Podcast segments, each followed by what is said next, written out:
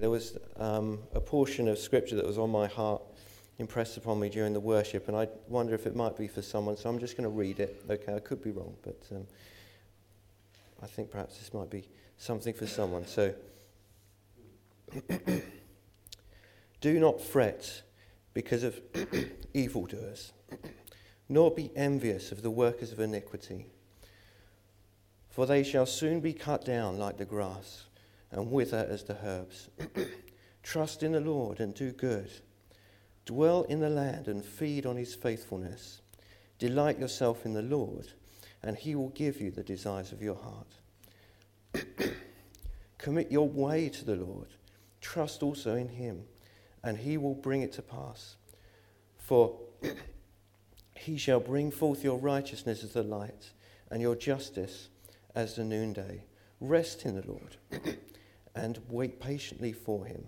Do not fret because of him who prospers in his way, because of the man who brings wicked schemes to pass. Cease from anger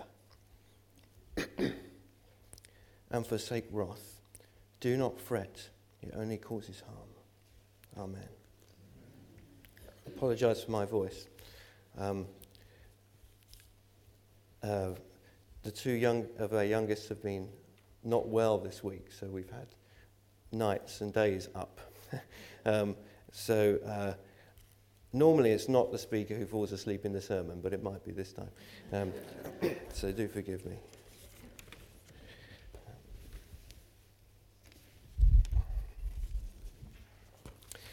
Can we turn to the book of Second Timothy, please?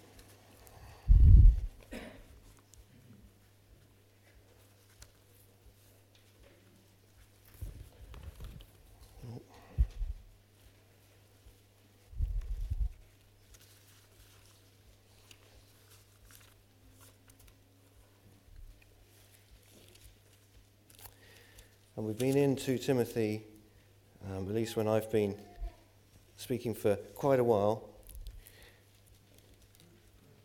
This is a letter from Paul the Apostle to Timothy, the young man who he really brought into the ministry and who he has been mentoring and who he loves um, as, as a son. And he says that at the beginning of the letter. He has a real concern for Timothy. Um, and you can hear the concern for Timothy at the same time as you can hear the concern for the Word of God. You can hear the burden in, in his in his voice, as it were, as, as we read the letter.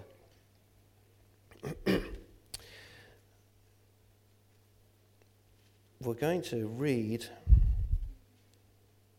well, let's take it from the beginning of um, chapter three, Second Timothy chapter three. But know this, that in the last days perilous times will come, for men will be lovers of themselves, lovers of money, boasters, proud, blasphemers, disobedient to parents, unthankful, unholy, unloving, unforgiving, slanderers, without self-control, brutal, despisers of good, traitors, headstrong, haughty, lovers of pleasure rather than lovers of God, having a form of godliness but denying its power, and from such people turn away. For of this sort are those who creep into households and make captives of gullible women loaded down, loaded down with sins, led astray by various lusts, always learning and never able to come to a knowledge of the truth. Now, as Jannes and Jambres resisted Moses, so do these also resist the truth, men of corrupt minds, disapproved concerning the faith. But they will progress no further, for their folly will be manifest to all, as theirs also was. But you have carefully followed my doctrine, manner of life, purpose, faith, long-suffering, love, perseverance. Persecutions, afflictions, which happened to me at Antioch, at Iconium, at Lystra, what persecutions I endured, and out of them all the Lord delivered me. Yes, and all who desire to live godly in Christ, in Christ Jesus, will suffer persecution. And well, really it's that last verse that I want to focus on today, verse twelve. Yes, and all who desire to live godly in Christ Jesus will suffer persecution.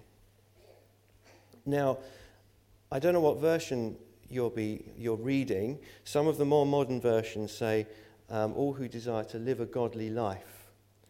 Um, the older versions say, all do, who desire to live godly. And I prefer that. It's more immediate. It's more moment to moment. Do you, do you know what I mean? Um, we're not sitting thinking down now, you know, sitting down and ordering my day. Now, how can I be godly today? This will happen. Living godly is a mindset. Do you understand? And so it's more, it's more immediate. So let's just have a look at this little verse. Yes, and all who desire to live godly in G- in Christ Jesus will suffer persecution. You'll notice that Paul is not trying to sell living godly, is he? He's not trying to sell it to anyone. Um, he assumes that there are people who will who want to live godly. And there are a certain amount of people who do want to live a godly life. And that's a good thing, isn't it? But there are reasons that certain people may want to live or appear godly. And it would be good for us to explore those reasons a little bit. Because there's this word desire here. All who desire. What is our desire? What is our desire in life? Do we desire to live godly? Or if we desire to live godly, why do we desire it? And it's, it's good to explore some of these things. Because our hearts are wicked, aren't they?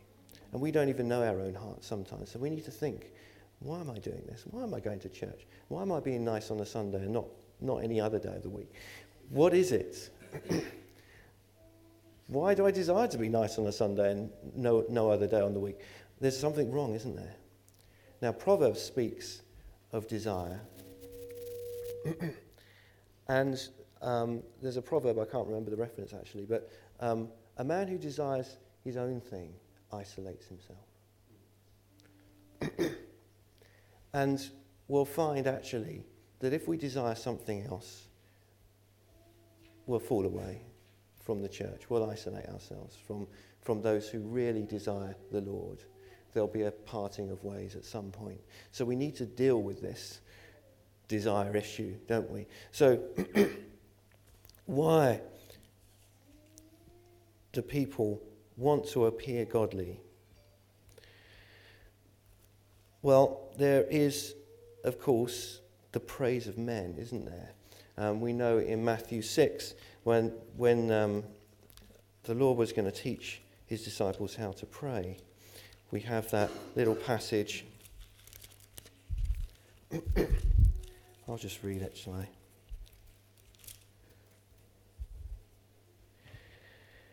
Take heed that you do not do your charitable deeds before men, to be seen by them. Otherwise, you have no reward from your Father in heaven. Therefore, when you do a charitable deed, do not sound a trumpet before you, as the hypocrites do. The hypocrites. That's what they do. Even if they don't play a trumpet, they sound a trumpet. In the synagogue and in the streets, that they may have glory from men. Assuredly, I say to you, they have had their reward. So there's a reward in it. There's a reward, isn't there? If people think you're godly, you're having your reward. But when you do a charitable, charitable deed, do not let your left hand know what your right hand is doing, that your charitable deed may be in secret, and your Father who sees in secret will himself reward you openly. And when you pray, you shall not be like the hypocrites, for they love to pray, standing in the synagogues and on the corners of streets, that they may be seen by men. Assuredly, I say to you that they have their reward. It's a shame, isn't it, if your prayer is to men? That's a shame, isn't it? Because what can men do? Well, they can just say you're a good prayer. And if you want that, that's fine, but you're not going to get an answer. um, So we need to be careful, even in our open meetings, we need to be careful that we're led by the Spirit, don't we? Because we can think, and I know I'm I'm dragging this out of my own heart, so don't say I'm, I'm not condemning anyone. If you think, oh, that's a good phrase. I get lots of amens for that. Pow! Amen! And I feel good. That didn't go further than the ceiling. Okay, I got my reward. Okay, I sat down, pleased myself, and um, nothing got done. And this is one reason to appear godly, isn't it? The praise of men. And we've got to be really careful because we do like the praise of men. I mean, I I know I do. That's why I'm saying it. Okay, and don't, I'm not condemning anyone because, you know, I observe myself in these things.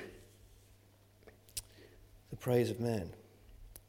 Another reason is given by Timothy, by Paul himself, writing to Timothy in the first letter, um, Timothy chapter six, and it's material gain. Um, he's talking about false teachers who teach, imagining that godliness is a means of material gain. And this, I mean, there's the obvious people we can pull.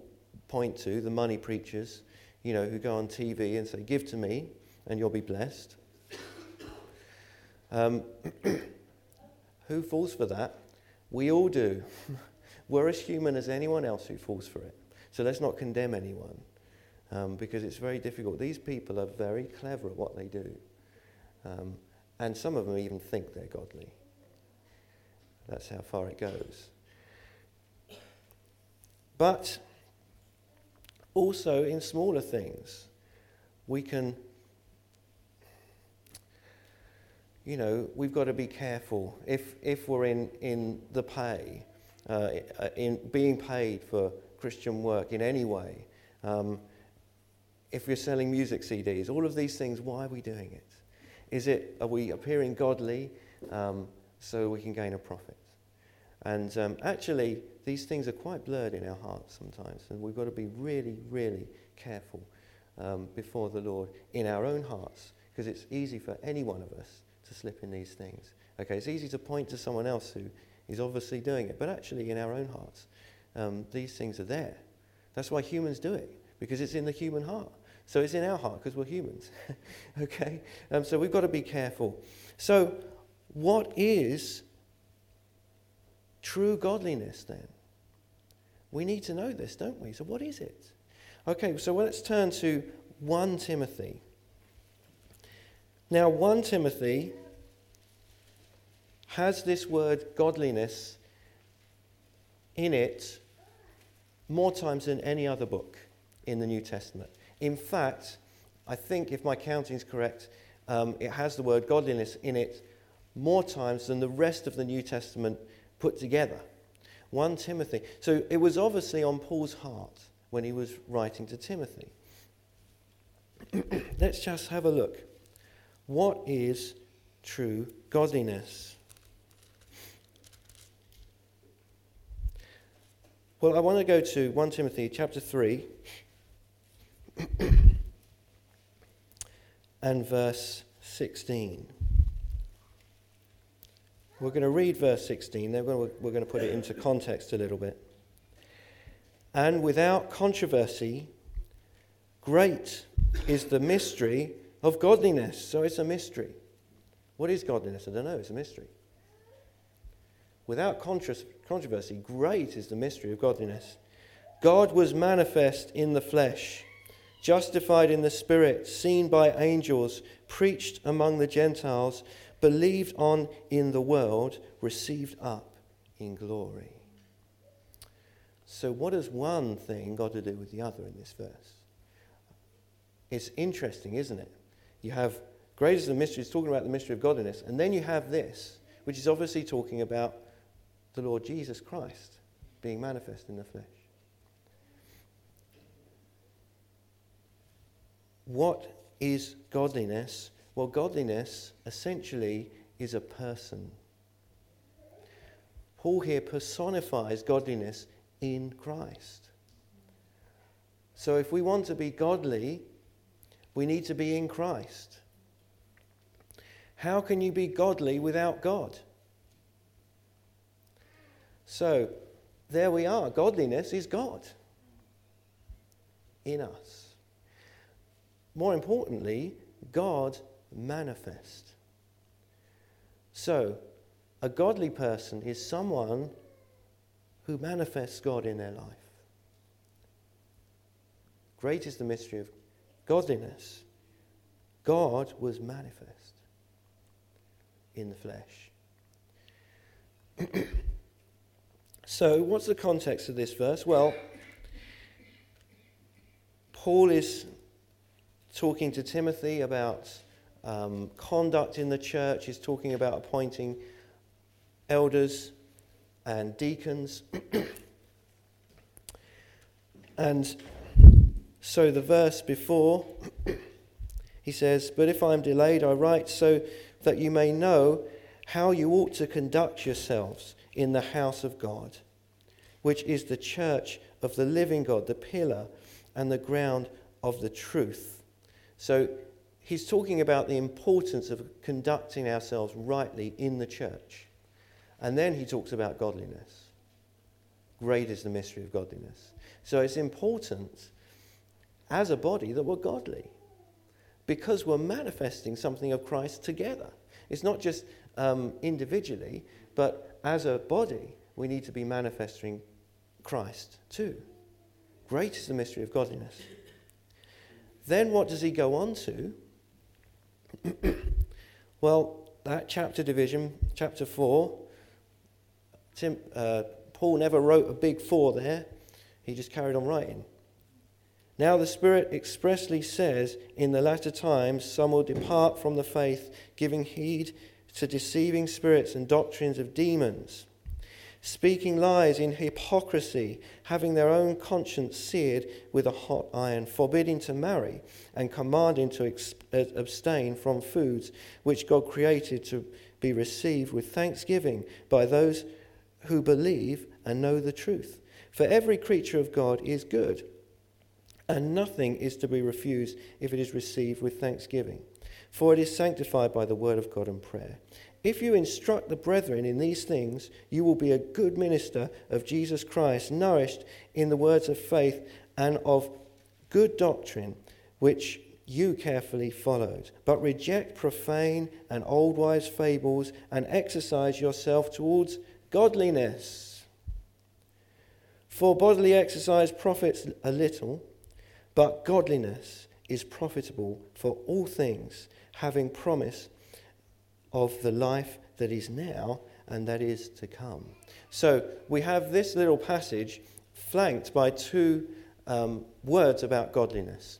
So we have a link in godliness from we should be godly in the church, and then this is going to happen in the latter, latter times. Teachers will come in teaching these things, but you train yourself in godliness. Okay, so um, Paul is contrasting godliness to deceiving teachers, to wrong teaching. And what are they saying? Well, in this case, they're forbidding to marry, they're commanded to abstain from certain foods, that sort of thing. When someone has a religious life and they know that God's not in it, they have to overcompensate.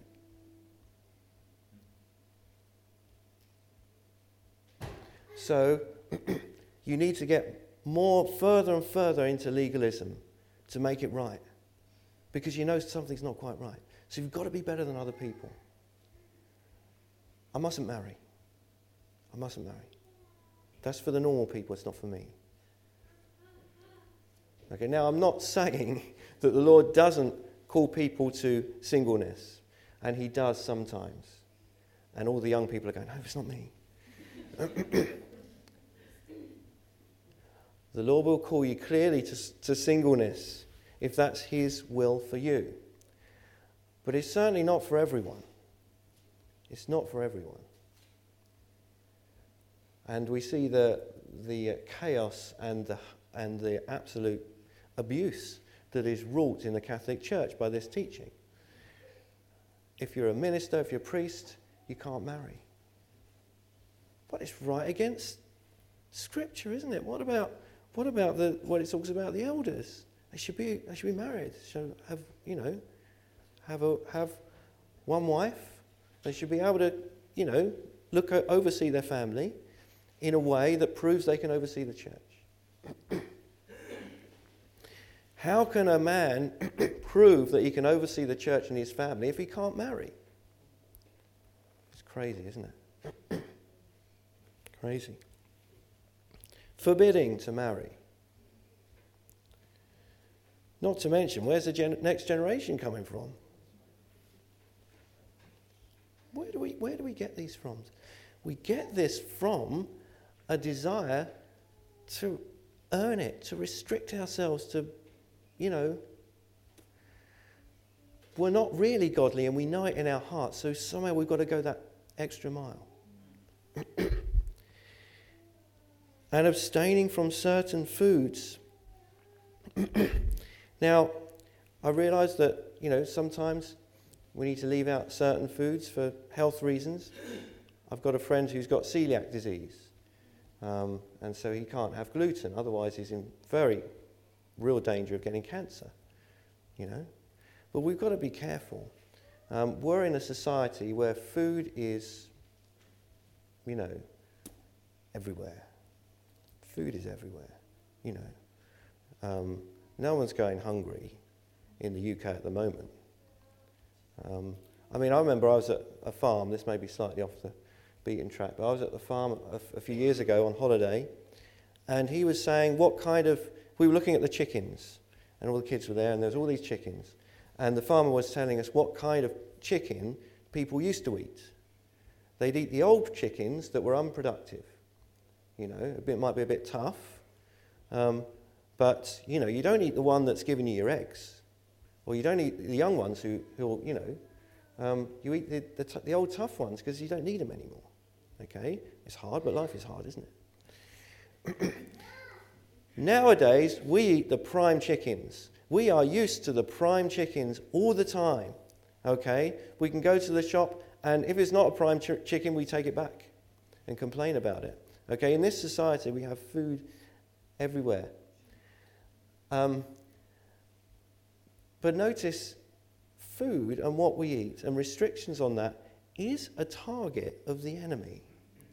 Think about, I know a load of young young people, it seems to be lots of young girls who turn vegetarian um, for various reasons. And um, you think, well, the Lord has given us meat to eat. Why are we hard against this? Why is there a, you know, from certain areas in the left, we're hard against meat? Why? Hard against marriage. Society is against marriage. What we eat and marriage. It's a, it's a target. Why? Well, these two things are basic things of life that the Lord has given us to be thankful for. So we need to be careful that when we restrict food, that we're not doing it for the wrong reasons.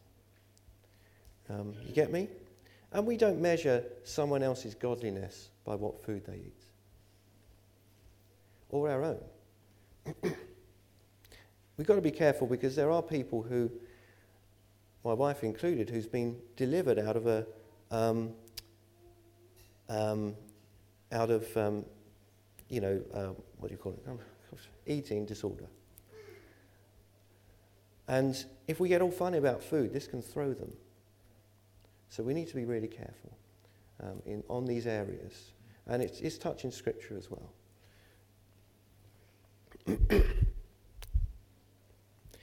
Forbidding to marry and commanded to abstain from foods which God created to be received with thanksgiving by those who believe and know the truth.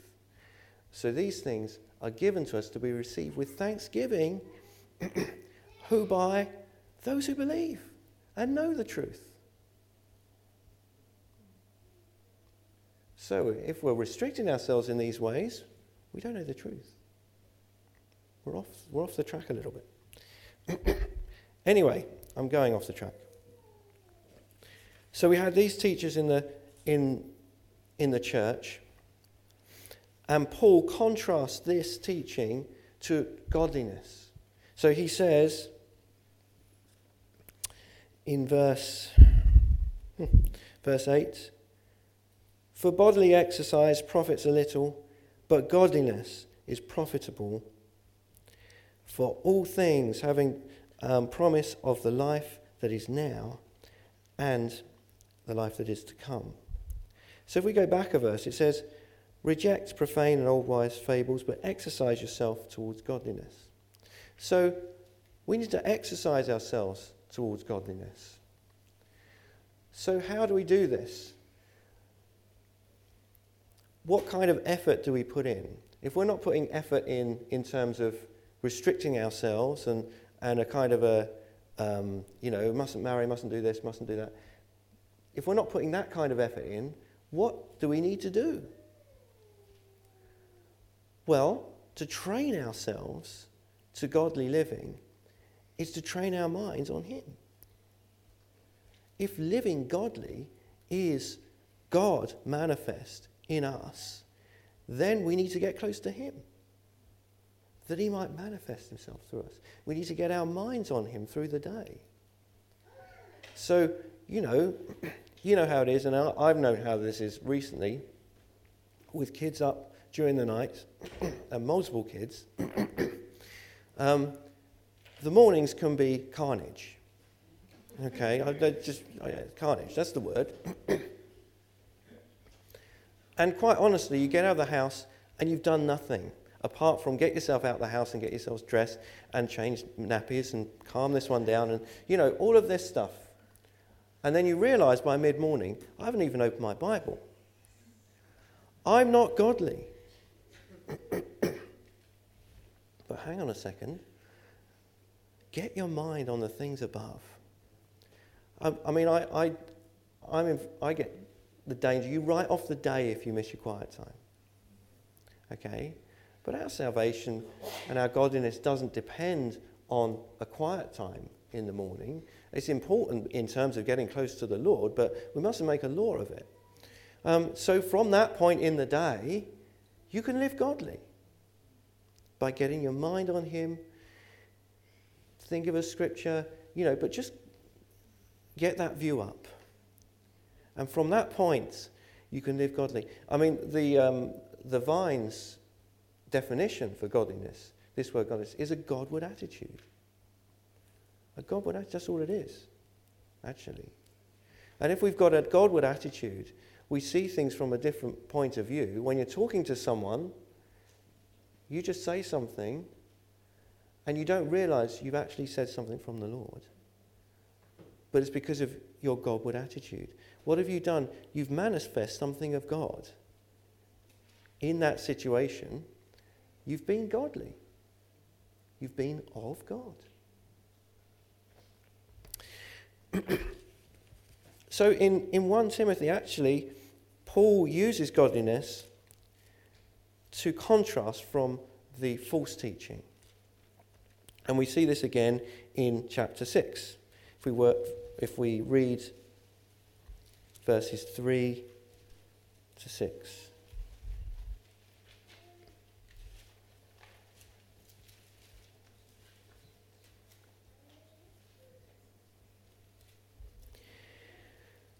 Now he's been just, Paul has been talking about the attitude of servants to their masters and masters to servants. Verse three, "If anyone teaches otherwise and does not consent with wholesome words, even the words of our Lord Jesus Christ, and to the doctrine which accords with godliness, he is proud, knowing nothing, but is obsessed with disputes and arguments over words, from which come envy, strife, reveling, evil suspicions, useless wranglings of men of corrupt minds and destitute of the truth, who suppose that godliness is a means of gain, from which such withdraw yourself. Now godliness with contentment is great gain." And we'll stop there. If we rewind to verse three, if anyone teaches otherwise and does not consent to wholesome words, even the words of the Lord Jesus Christ, and to the doctrine which accords with godliness, he is proud, knowing nothing. It's interesting, that contrast, isn't it? This person is proud, knowing nothing. And um, we've got to be careful with pride, haven't we? Because pride goes beyond what we actually, our own capacity. And that's why um, we are heading to destruction if we get proud. Notice, though, that proud, pride and knowledge go together. Um, knowledge puffs up. Knowledge puffs up. Now, in some versions it says, he is proud, understanding nothing. So that word knowledge can also mean understanding. So you can have a lot of knowledge, Bible knowledge or whatever, and you can become proud, but have no understanding. um, that's why in, in Second Peter, you have this list of things to add to your faith, don't you? Add to your faith. Um, virtue, knowledge, self-control. So you have virtue, so you want to do the right thing, then you get the knowledge, so you go around telling everyone what the right thing is, because you've got the knowledge, you've got to add some self-control to that, um, because otherwise you can cause, cause some harm. Do you understand the, um, the uh, godliness, by the way, is in that list as well. So um, to self-control, we add endurance. It's quite easy to be self-controlled for a day, not for six months or a year. That takes endurance. And when you're enduring trouble, it's very difficult not to be pulled down. So we need godliness. And godliness is added to that in that list in Second Peter. It's good to study the relationship between those things in Second Peter. If you have some time, do that. Anyway, we need to be careful with our knowledge um, that we don't become proud but have no understanding. We may have knowledge but no understanding. We may be right but not godly. We may be wrong and godly. If we're wrong, if we have a godly attitude, it won't cause too much harm. And when we're put right, we'll take it. If we're right without being godly, even though we're right, we can cause harm. Do you understand? So actually it's more important to be godly. It's more important to have that Godward attitude and manifest something of God in our relationships as we talk to people, as we go about, you know, that sort of thing. Godliness. So, what benefit has godliness got for us? Because Paul's not selling it to us. He's telling us, if um, if you're going to be godly, if you want to be godly, you're going to be persecuted. So why? Why do it? Well, we've just had it here, haven't we? Exercise of the body benefits a little bit. But godliness benefits for this life and the next. Okay, so you have benefits for this life, and you're putting away money for your life to come as well. So what am I going to spend my time doing? Go to, go to the gym and build up my muscles because I can see them now, and other people can see them now. Or am I going to train my mind on him, which no one can see, but it has benefit for me and my relationships with other people? And has been, I'm building up treasure in heaven also. What are we going to do? Now, I'm not saying don't go to the gym, but let's not get obsessed by earthly things. Um, these things can take up our whole, whole being. You know, Oscar Peterson, the jazz pianist, used to play piano twelve hours a day. He was on the piano twelve hours a day. He's dead now. We can enjoy the recordings, but it's no good to him, is it? Can't play the piano in hell, can you? Let's move on. So, we've already seen that we need to be in Christ. In Christ. Second Timothy, back to Second Timothy and chapter three.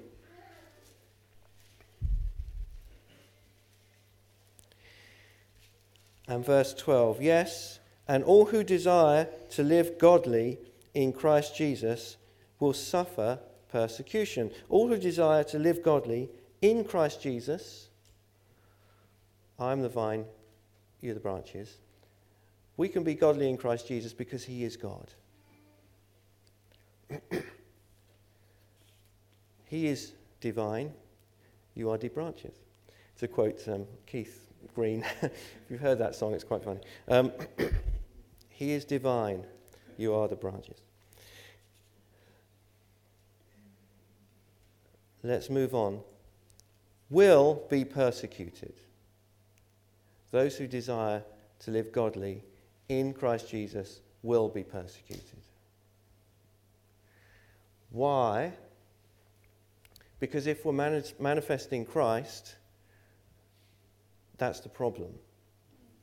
That's the problem. Now that word persecuted means pursued, harried. Now they went after Christ, they didn't give up.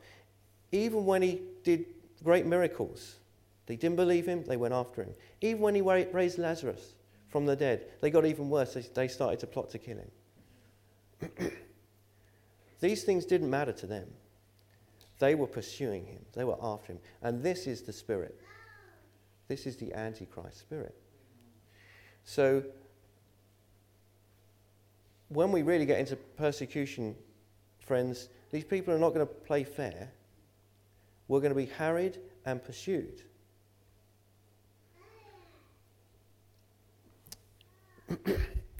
Because of Christ. If we're really godly, it's because of Christ. It's not anything we've done, because they they hate Christ. The enemy hates Christ. If we're really godly, that's going to be something of the price. But also remember Psalm twenty-three.